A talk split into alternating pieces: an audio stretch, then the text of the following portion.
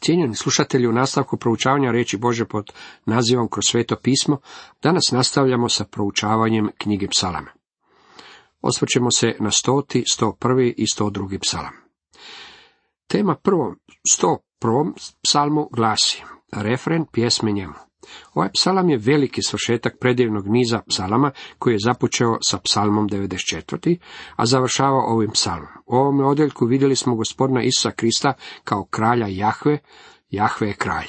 U psalmu 93. vidjeli smo kako Jahve kraljuje u sjaji za odjeven. Ovaj izraz govori o budućnosti i o vremenu kada će gospodin ponovno doći na zemlju. Kada je prvi puta došao na zemlju nije bio za odjeven sjajem. Došao je, kako je rekao Georg MacDonald kao malo dijete koje je rasplakalo ženu. On dolazi na ovu zemlju po drugi put, kako nam je rečeno u ovome psalmu, sjajem za odjeven. Psalam 94. počinje riječima Jahve, Bože, kome pripada osveta.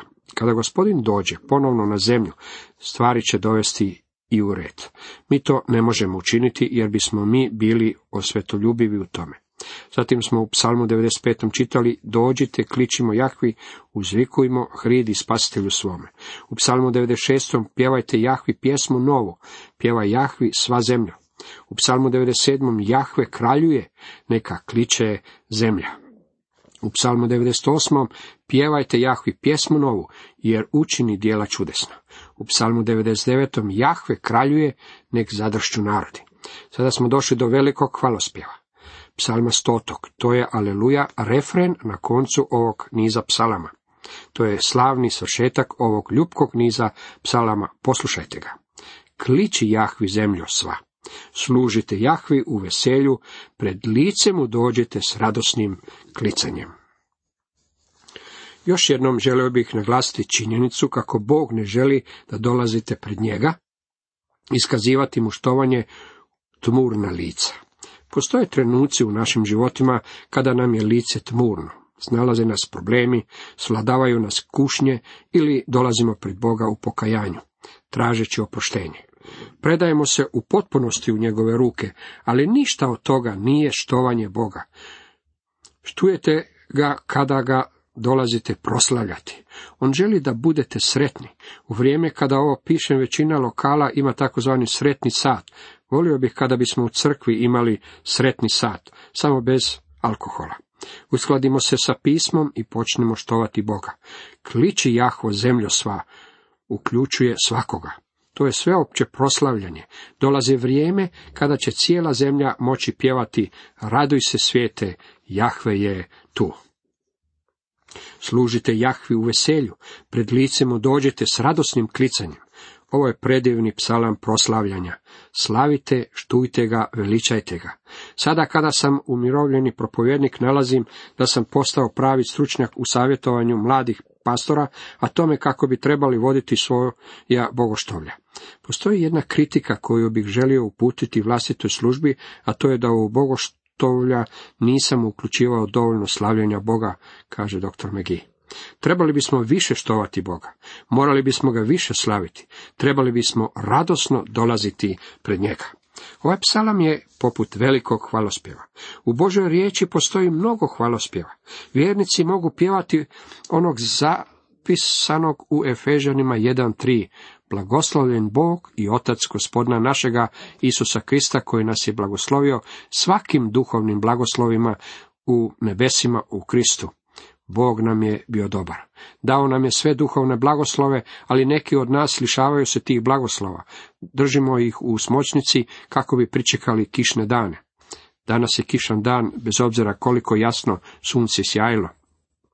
Počnite koristiti blagoslove koje Bog ima u pričuvi za vas. U prvome poglavlju knjiga otkrivenja nalazimo još jedan predivni hvalospjev.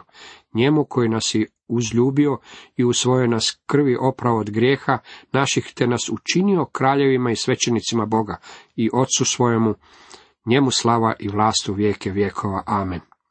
Ne znam kako je sa vama, ali nakon toga ja sam već u oblacima. Cijeli je svijet pozvan glasno uzvikivati svoje hvalospjeve Jahvi i pjevati veličanstvene aleluja refrene, jer će ga u onaj dan poznavati cijeli svijet. U sljedećem stihu nalazimo nešto u istinu predivno. spajanje Boga kao stvoritelja i kao otkupljenja. Znajte da je Jahve Bog, On nas stvori i mi smo njegovi.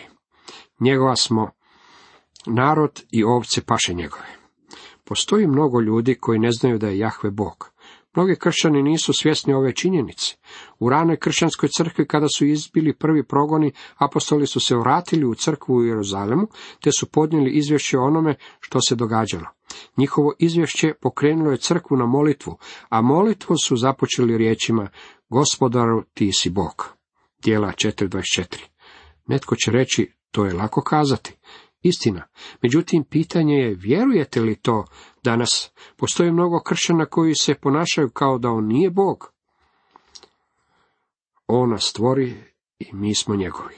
Bog je stvoritelj, trebali bismo ga štovati, jer je on stvoritelj, on je stvorio ovaj svemir.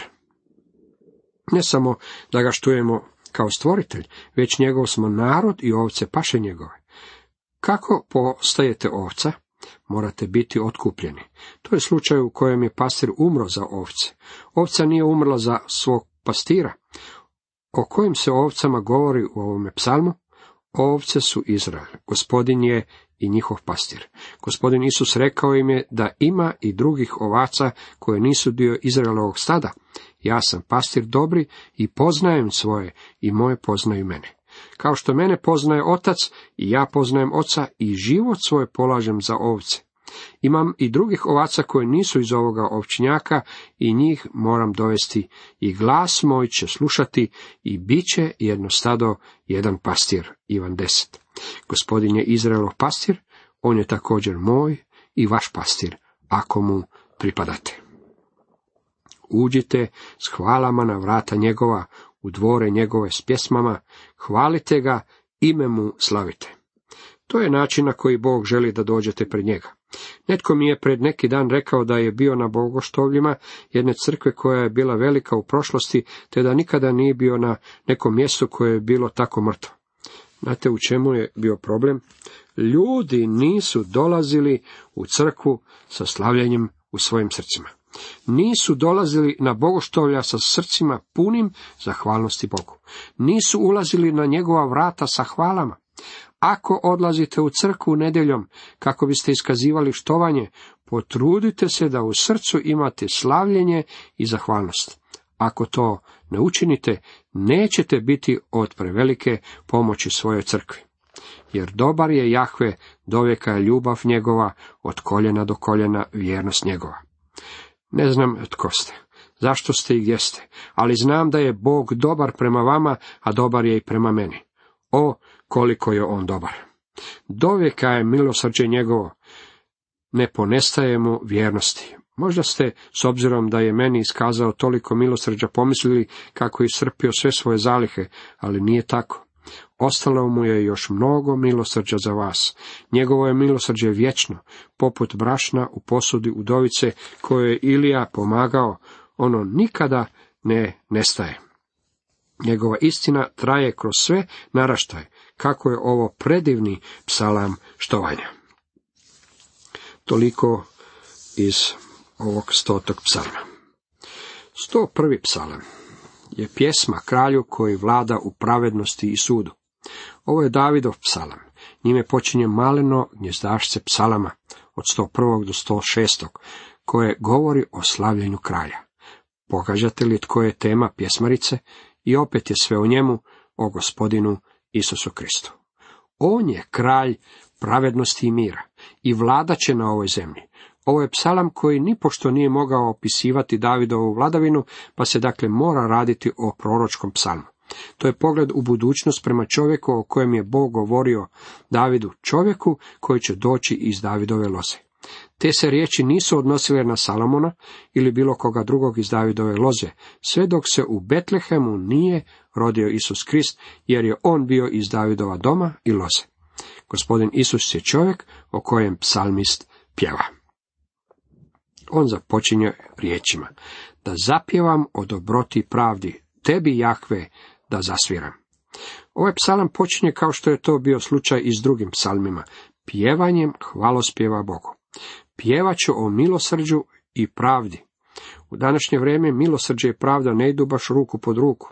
Čovjeku je teško držati ih u ravnoteži, ali Bog to može učiniti. Možemo pjevati o milosrđu i pravdi, jer tebi Jahve pjevaću. On je kralj pravednosti i on je kralj mira. On koji je ovdje oslikan, uistinu je predivan. Razmatrat ću put savršenstva, kad li ćeš k meni doći? Hodit ću u nedužnosti srca u domu svojemu.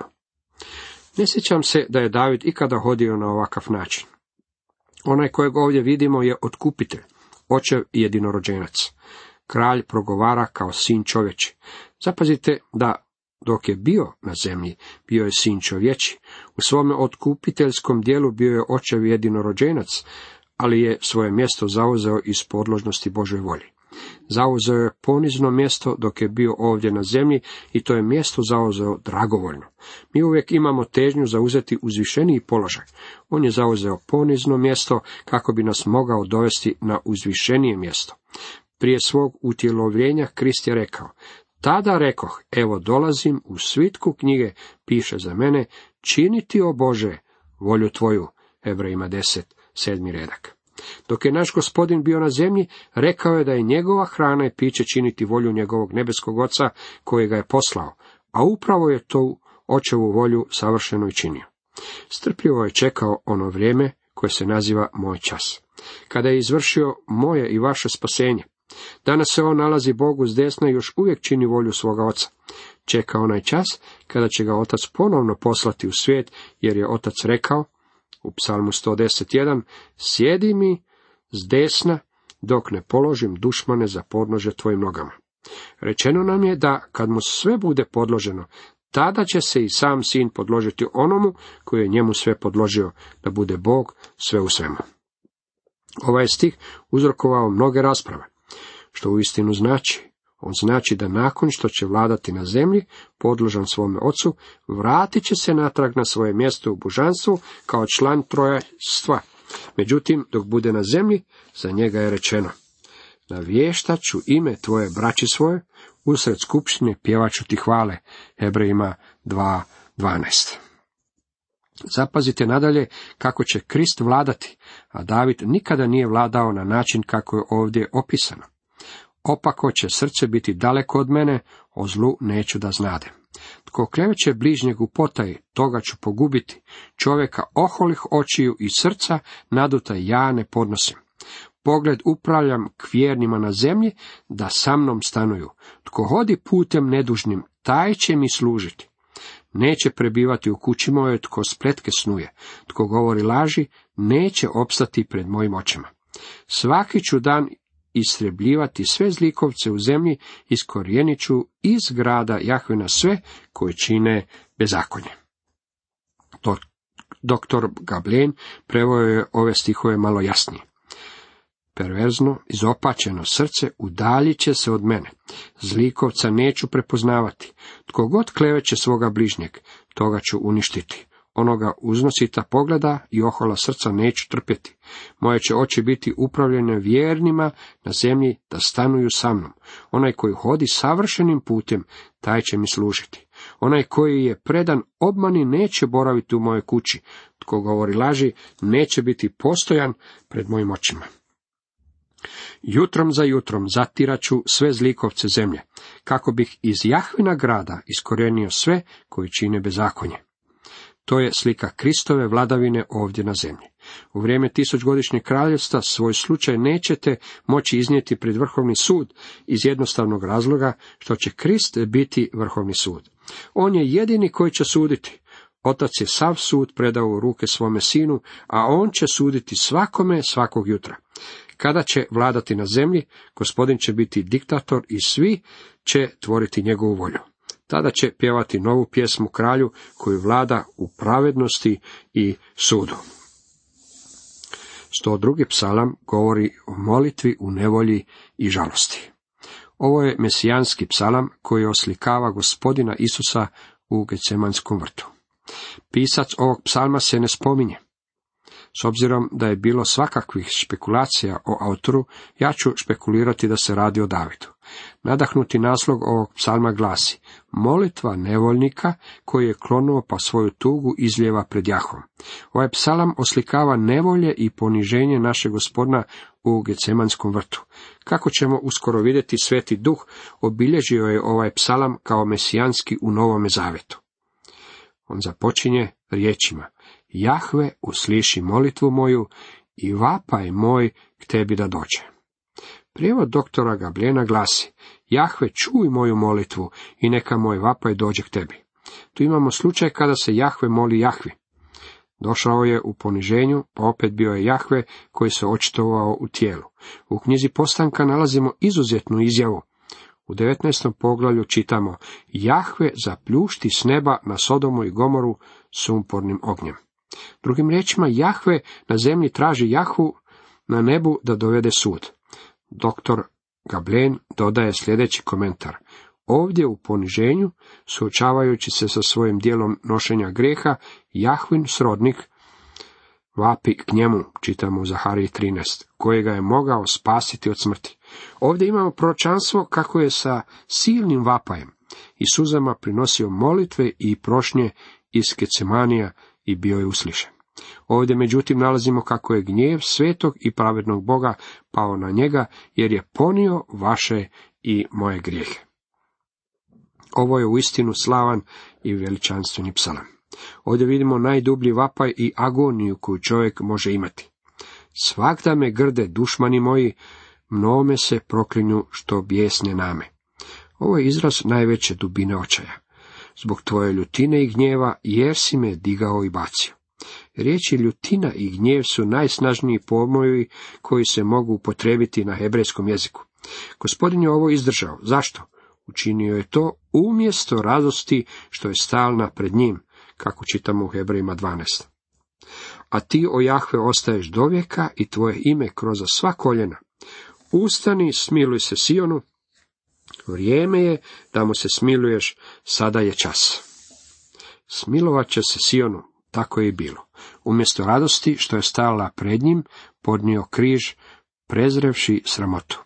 Vidite, umro je za izraelski narod. U Ivanu 11.21 govori se kako je jedan morao umrijeti umjesto cijelog naroda. Krist je i umro za taj narod. Ponovno će izgraditi Sion kada se pojavi u svojoj slavi, što će biti prilikom njegovog drugog dolaska. Kad Jahve opet sazda Sion, kad se pokaže u slavi svoje. Naš je gospodin savršeno znao da će kroz njegovu žrtvenu smrt na koncu biti otkupljen i sam Sion. U početku utemelji zemlju i nebo je dijelo ruku tvojih. Propašće, ti ćeš ostati, sve će ostarjeti kao odjeća. Mijenjaš ih poput haljine i nestaju. Ti si uvijek isti, godinama tvojim nema kraja. Sveti Duh citira ovaj odjeljak u Hebrejima 1. I mi ne bismo znali da je psalam 102, mesijanski psalam, da se autoru Biblije Božem duhu nije svidjelo objaviti značenje ovog odjeljka u prvom poglavlju poslanice Hebrejima. Psalam 102. odnosi se na gospodina Isusa Krista. To je njegova molitva u nevolji i žalosti. Tu vidimo kralja u Gecemaniju, njegovo poniženje prije njegovog uzvišenja, kako je to i opisano u Hebrejima 5.7 gdje čitamo. On je u dane dok još bjaše u tijelu sa silnim vapajem i suzama prinosio molitve i prošnje onomu kojega je mogao spasiti od smrti i bi mu uslišan zbog strahopoštovanja. Zbog toga što je patio za nas, može i suosjećati se nama. Psalam 102. volim smatrati psalmom Gecemanskog vrta.